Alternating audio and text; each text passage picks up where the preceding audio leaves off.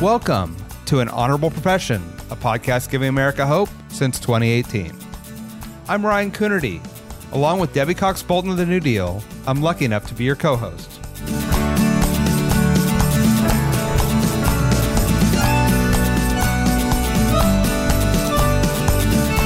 An Honorable Profession is a New Deal Leaders podcast.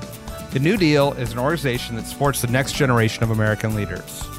From attorneys generals state senators to mayors to school board members, these are the people that are pushing policies and politics that will respond to climate change, rebuild our economy, address racial injustice, and restore our democracy.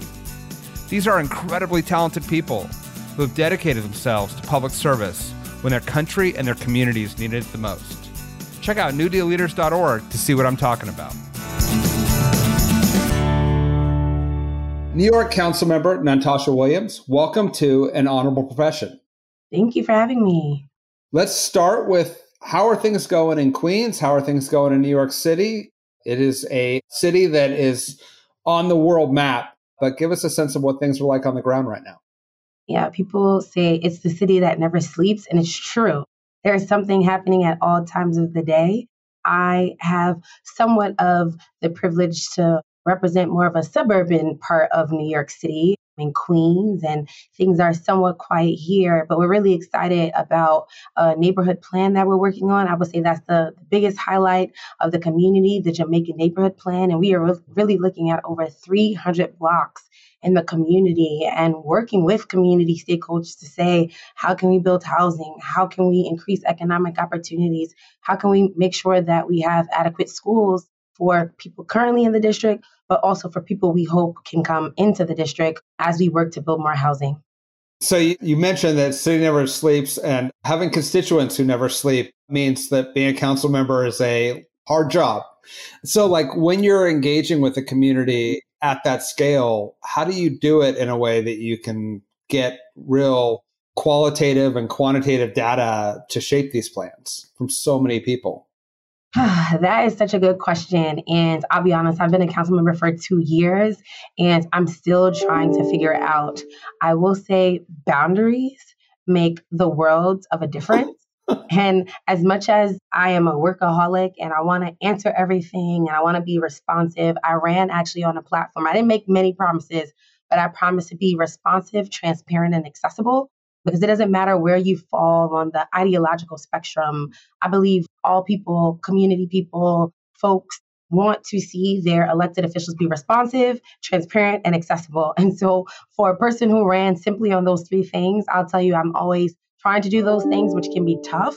And so for me, I have learned to compartmentalize and I've also learned to really lean in on my office. I'm thankful that we are able to hire multiple people that work in the office and really sort of sharing the burden with my team and being honest and realistic about what we can and cannot do is how I've tried to address as many issues as possible in the district. Can you give us a little overview of like how New York City is governed? Like what's the structure? How much power does the council have? What does that look like? And then how do you as a council member fit into that that decision making? Oh, these are these are some really good questions. it's like civics New York City, New York City government 101. That's right.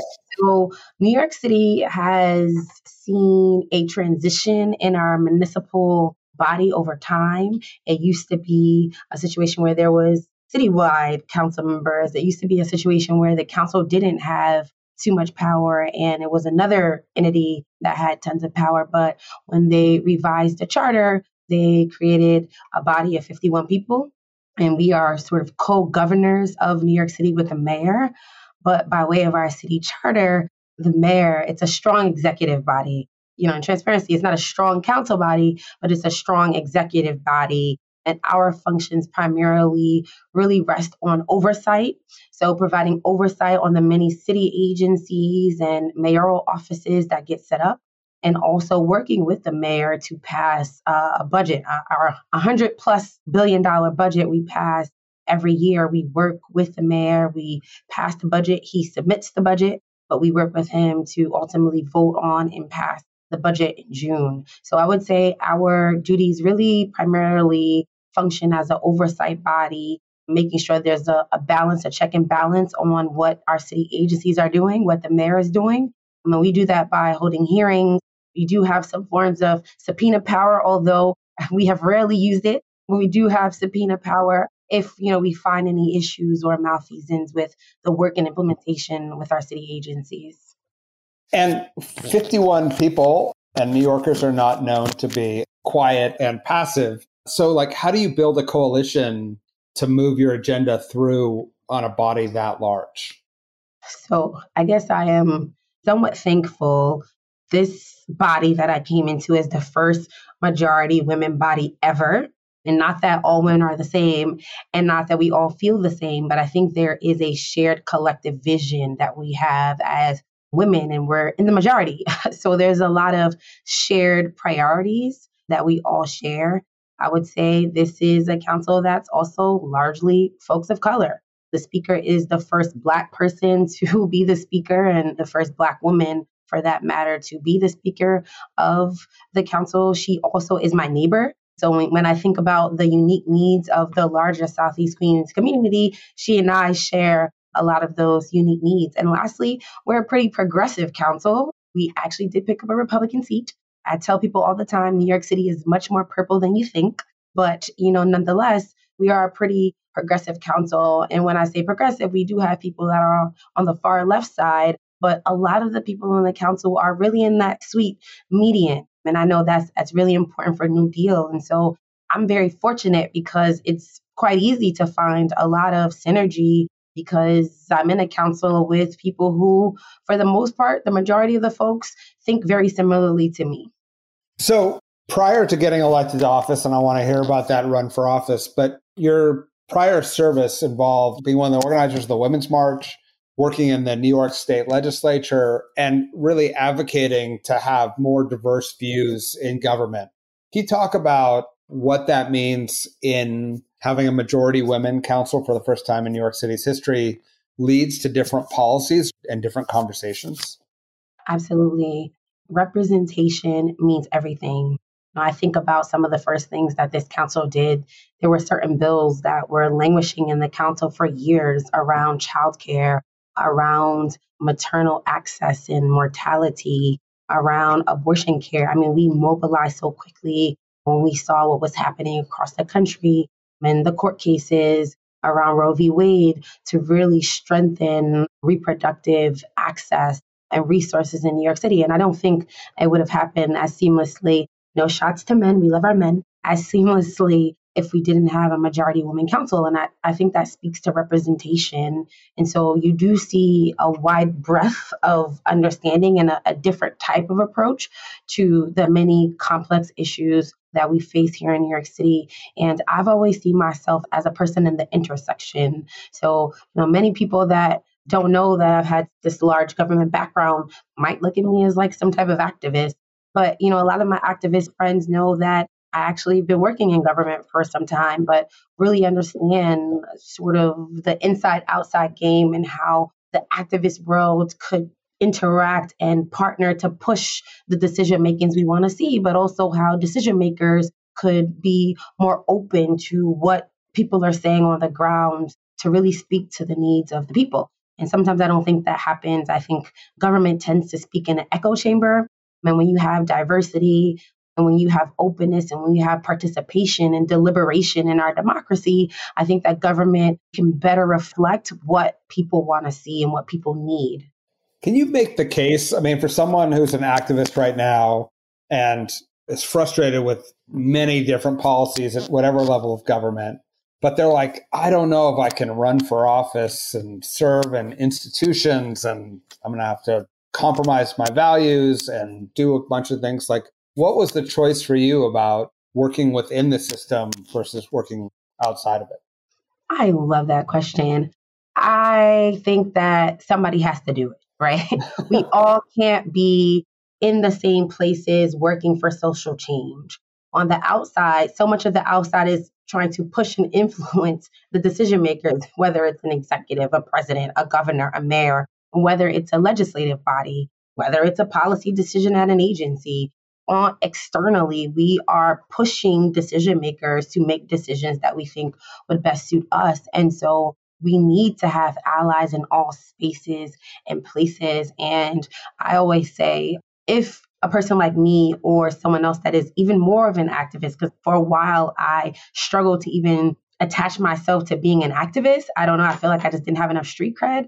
So even folks who truly live day in and day out in the advocacy space, if we don't have, again, this goes back to diversity of voices, then we can expect the same thing.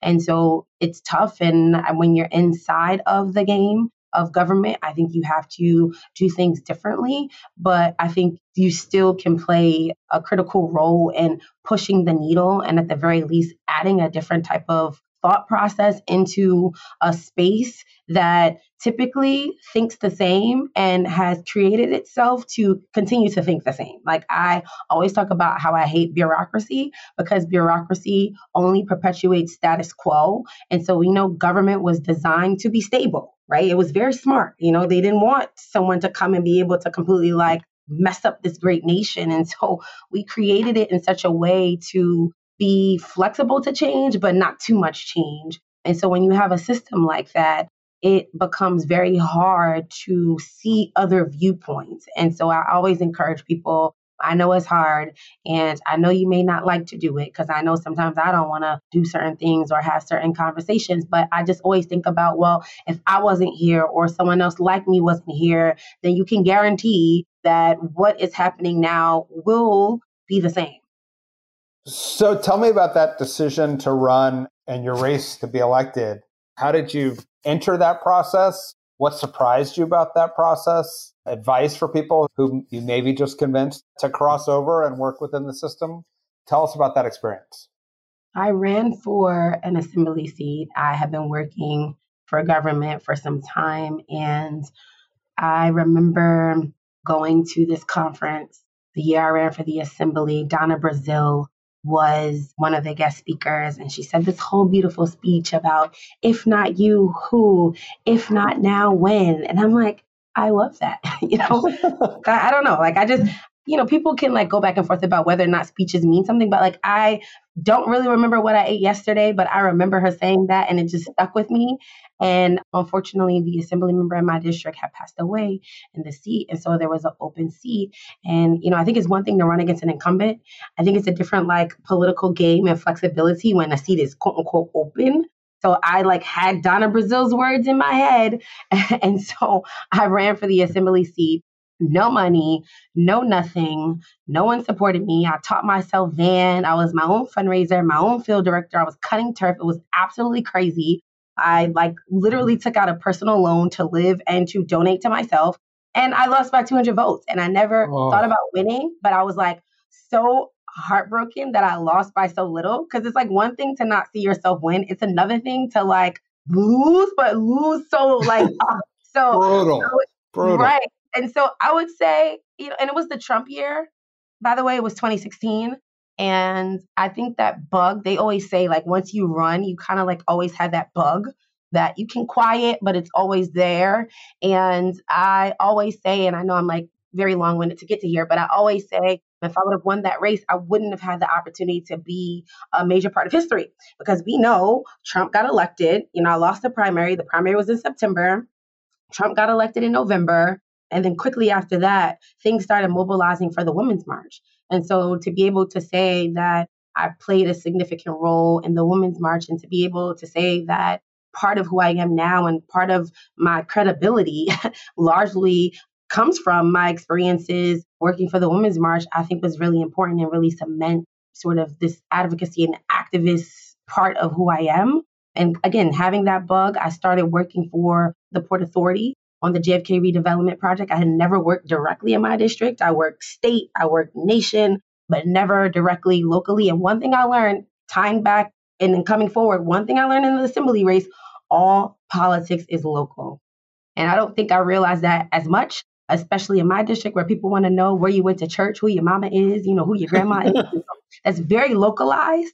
And so, you know, I started working locally in my community. I didn't think much of it before I took the job, my congress member said to me, like, hey, you know, I asked him how, how he felt about it. And he's like, hey, if you decide to ever run again, you, you know, you'll be local in the community. And I was like, okay, didn't think about it. Another seed planted. And we have term limits in New York City. So again, there was a seat open. And at this time, I had been working locally, extremely aware of the issues.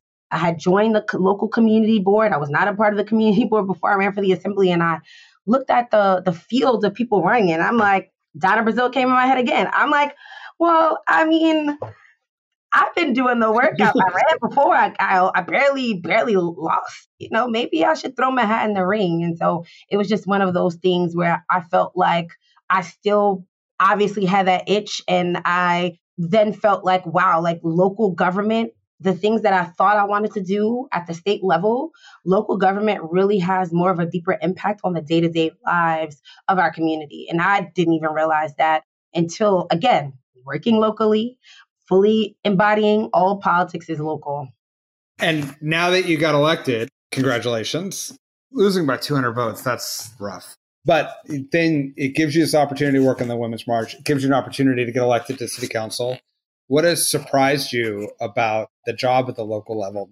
Having worked at various state agencies, state government, other bodies, like how's it been? Local government is scrappy. you know, I think there's a level of prestige. You know, if you're a congressional member, if you're a U.S. senator, even if you're like a, a state senator or an assembly member, because you, you know, you travel to Albany in the case of the state, you know, you travel to D.C. and like there's this idea that, you know, you're here but not here. But for local council members, you know, I just have to go to City Hall. That's, you know, just a train right away. And the issues that affect people, again, day to day, oftentimes your Congress member cannot address it. your state senator or state assembly member cannot a- address it. It's your council member. And so, you know, really getting in the weeds of like, there is trash in front of my house that has not picked up. That's pretty scrappy. That's not, you know, important policy. This is not an important budget decision. This is like literally, can someone pick up this trash? Or people are speeding down my block. I need a speed bump. I need a, a stop sign. And while it seems sort of very small and you know i make the term of scrappy like it is like the combination of many little things and many scrappy kind of things that have like such a huge impact on the day-to-day life and in the case of my community the quality of life that we have. And so you know i think that's been like the most illuminating thing.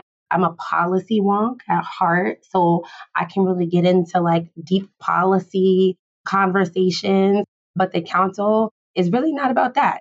The council is about can I send my child to the local school? Do I feel safe in my home? Can my block be free of speeding? And I don't want to see trash when I'm coming into my house. And so I would say that's been some of the most highlighting things learned while being in the council.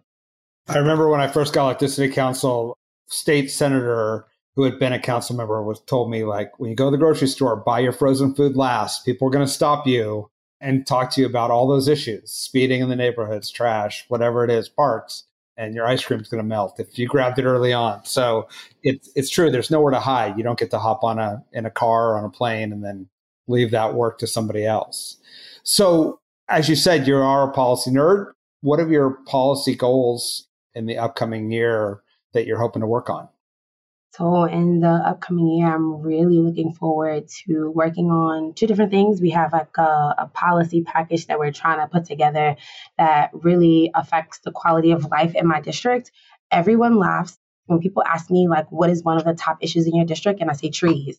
And they're like, what? You know, people think New York City, there's like so many things that could be a top issue. And I'm like, in my district, it's trees because we have a lot of old trees and the old trees fall.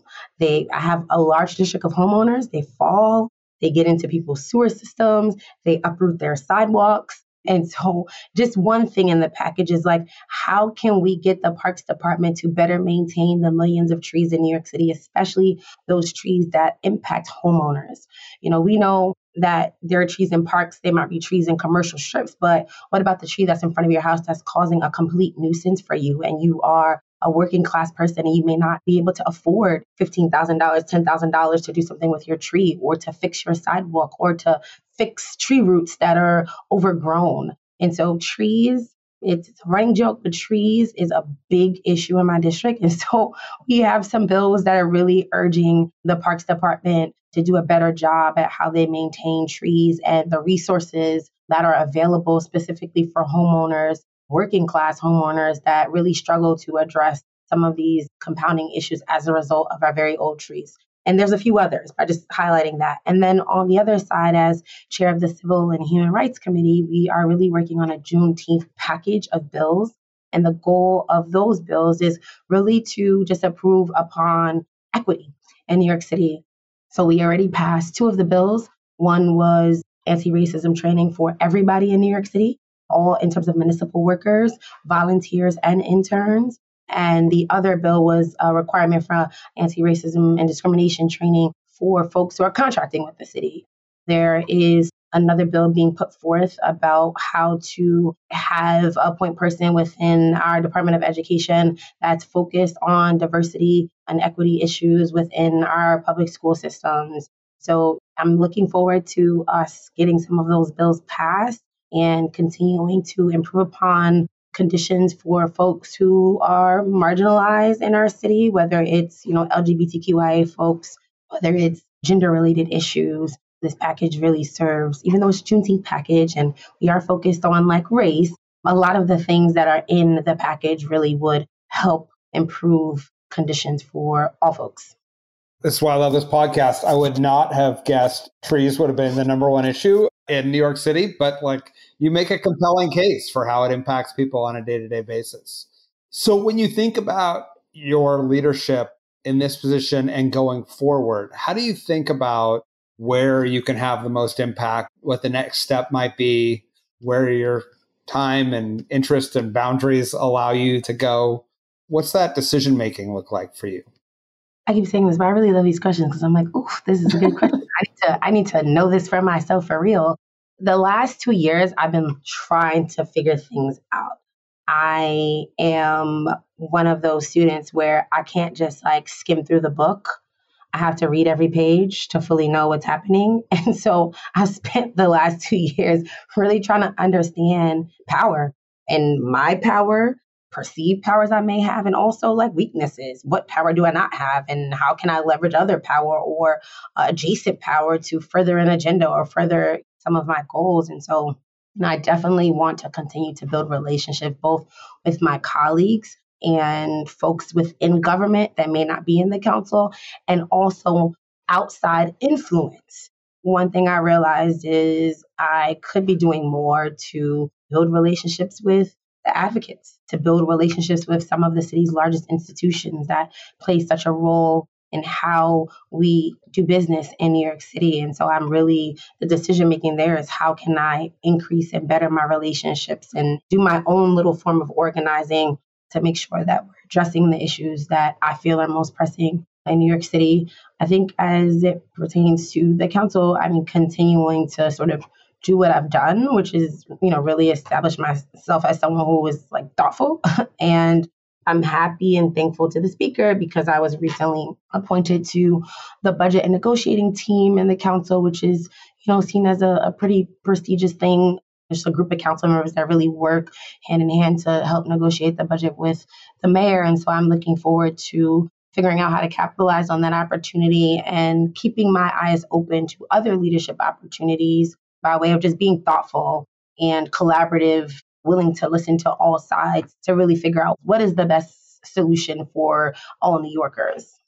Congratulations on the budget committee. Can you tell us a little bit about how do you prepare for that experience? One, it's an enormous amount of money to have to decide where it gets spent, but then also these are tough budget times, right? So it's not a time when you can just hand out a lot of money and make everyone happy. It's some hard choices ahead. So when you're appointed to this committee, how do you start preparing and what are you looking to do in that role? Absolutely. So last year, I actually got appointed to the finance committee. And so I have been really intentional about studying. It goes back to like how I am as a student.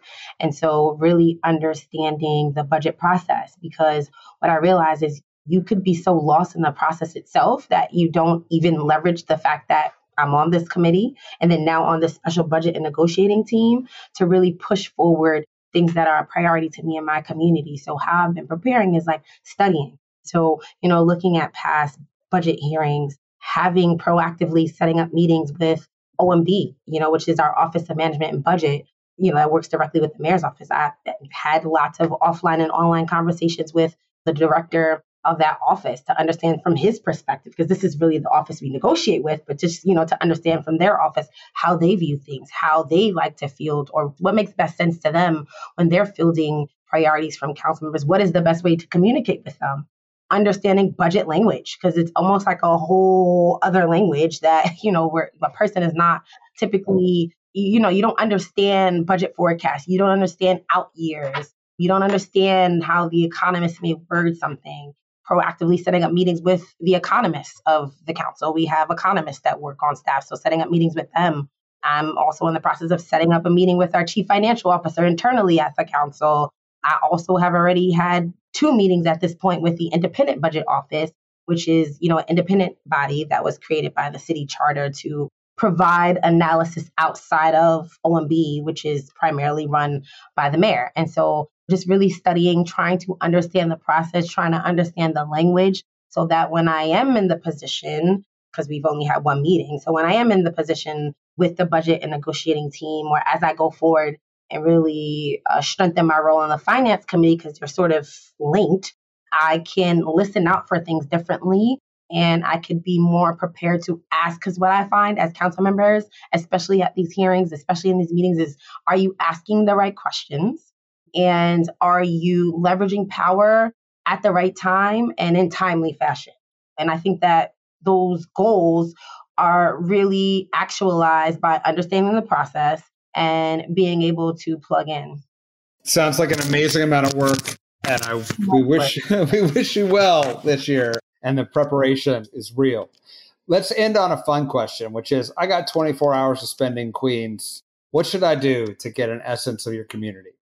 Oh man, that is such a fun question. All right, I would say if you like outdoors, you should go check out King Manor Park. It actually got redistricted into my district, and it's a nice park. But the fun thing is that there's also a house and a museum of Rufus King. It's where he lived. And so you get to get a little bit of slice of history. I would also say you can walk down Jamaica Avenue. We have lots of fun stores and shops there. We also have the Jamaica Performing Arts Center, and the Jamaica Culture, uh, the Jamaica Center for Arts and Learning. And so either you can go see a gallery, they tend to have different artists featured in their gallery, uh, or if you're around when they have a performance, you can catch a performance. And I would say you can maybe round out your experience. Even though it's not in my district now, I always like to talk about the door as a restaurant. We don't have a lot of restaurants because we're pretty residential, but I like to talk about the door because it's a pretty known Jamaican restaurant fine dining Jamaican restaurant cuisine in Queens. So I, I just always like to tout them and acknowledge their sort of long legacy in the district. Love that. I love that. All right.